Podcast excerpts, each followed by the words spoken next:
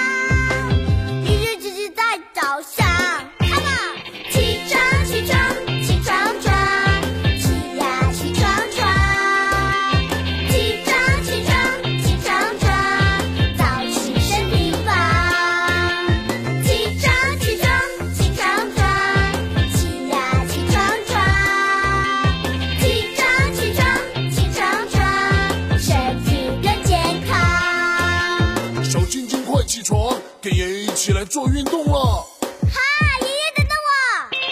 一二三四，二二三四，三二三四，四二三四。